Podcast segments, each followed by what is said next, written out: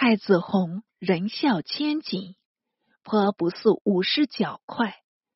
每见武士专善，略加击剑，遂无母义。萧淑妃生有二女，一为益阳公主，一为宣城公主，因母得罪，被幽掖庭，年龄于三十外，尚未遣嫁。弘代为匪侧，申请下降，武士大为服役，即将二公主分配魏氏。高宗举裴居道女为太子妃，裴女颇尽妇道，武士不悦。太子也把裴女白眼相待。上元二年初夏，太子弘从高宗幸和闭宫，由武士亲赐酒食。弘以遗观母子，当无他意，当即醉酒饱得。临行时尚不觉痛苦，即随驾入宫，才觉腹中膨胀，服药无效，呻吟了好几日，竟而死了，年只二十四岁。亲生子尚且毒死，遑论别人。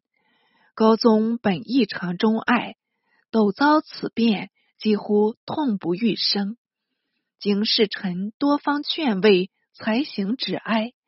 所有丧葬制度竟许用天子礼，是为孝敬皇帝。太子死是皇帝，也是从古未有。欲知瑞德记刻石灵册，太子妃裴氏痛失所添，更因武士常加虐待，免不得悲剧兼并。自古有道，忧能至极，妇女更且加甚。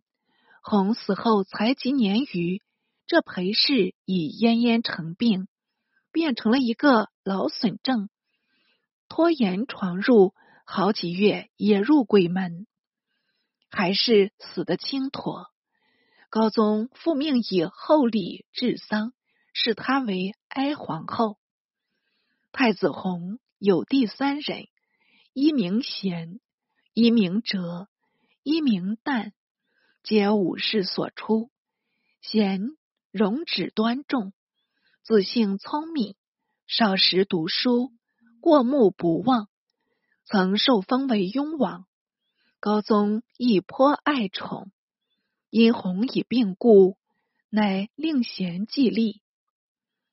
辅经二年，高宗又下诏改元，以仪凤为条路，携武士巡幸东都，命太子贤监国。原来武士害死后妃，虽得一时快治，心下也觉不安，往往梦寐时间，见二人披发沥血，状甚可怖。后来疑上加疑，明明醒着，也觉二人站立身旁，因此情绪思弊，特在京都东北隅另造一座蓬莱宫，建筑很是华丽，比旧宫宏壮数倍。武士就此迁居，连高宗也移葬过去，称故宫为西内，新宫为东内。在武士的意见，总道迁地为良，免得冤鬼日来缠扰。哪知这二鬼仍然随着，不肯相离，这是疑心生暗鬼，并非二鬼有灵。没奈何，召入屋住，多方攘解。政见大夫明崇言诉上左道，劝武士别幸东都，定免鬼祟。武士遂怂恿高宗东幸，高宗怎敢不依？即至东都，果然心神恬适，厉鬼不侵。一住数月，闻太子贤居守长安，处事明审，为世所称。高宗却也安心，偏明崇衍密白武士为太子福薄，不堪祭体，为英王哲冒立太宗，项王旦冒当大贵。两子中则立一人，方可无虞。武士正信任重演，遂以为贤不当立，因生悔意，只因贤无过可指，勉强容忍。但自传《孝子传》《少阳正范》等书陆续赐贤，书中暗喻训斥的意思。贤本是个聪明人物，窥出奥妙，也以母后别有用心，于是母子间复生嫌隙。越年，父改元永隆，高宗与武氏尚在东都，明重言有事西归，途次为盗所杀，左道何故没用？武氏以游贤主使，大所盗犯，数月不得。贤时怀惴惧，也起了一片醇酒妇人的思想，蒸竹笙歌，侠逆思养，常赐护奴赵道生金帛，由司仪郎韦承庆建阻，非但不从，反且见斥。承庆遂报之武士，武士召太子贤至东都，解遣薛元超、裴炎、高志周三人往搜东宫，授以秘主。三人乘言西指，竟至东宫检查，得造假数百句，即作为反证。且又令道生结告太子，应把明重言杀死事加在太子贤身上，说由太子所使。一番冤冤汪汪的断裂，竟当作确确凿凿的御词。武士遂提出大义灭亲四字，你把贤置诸死地。还是高宗代子起情，但废贤为庶人，待他一死，忧顾别事。未及，又流徙巴州，贬左庶子张大安为蒲州刺史，窜太子洗马刘纳言至镇州，赵道生等伏诛。